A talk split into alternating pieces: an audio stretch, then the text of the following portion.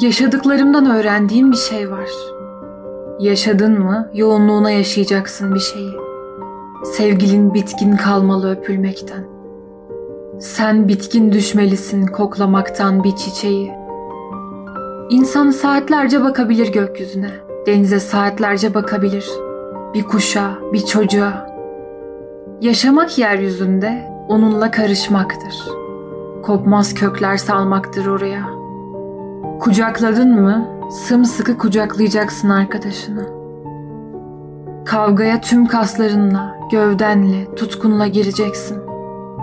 Ve uzandın mı bir kez sımsıcak kumlara, bir kum tanesi gibi, bir yaprak gibi, bir taş gibi dinleneceksin. İnsan bütün güzel müzikleri dinlemeli alabildiğine, hem de tüm benliği seslerle, ezgilerle dolarcasına. İnsan balıklama dalmalı içine hayatın, bir kayadan, zümrüt bir denize dalarcasına. Uzak ülkeler çekmeli seni, tanımadığın insanlar. Bütün kitapları okumak, bütün hayatları tanımak arzusuyla yanmalısın. Değişmemelisin hiçbir şeyle bir bardak su içmenin mutluluğunu. Fakat ne kadar sevinç varsa yaşamak özlemiyle dolmalısın.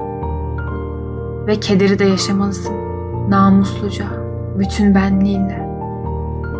Çünkü acılar da sevinçler gibi olgunlaştırır insanı. Kanın karışmalı hayatın büyük dolaşımına. Dolaşmalı damarlarında hayatın sonsuz taze kanı. Yaşadıklarımdan öğrendiğim bir şey var. Yaşadın mı büyük yaşayacaksın. Irmaklara, göğe, bütün evrene karışırcasına. Çünkü ömür dediğimiz şey hayata sunulmuş bir armağandır.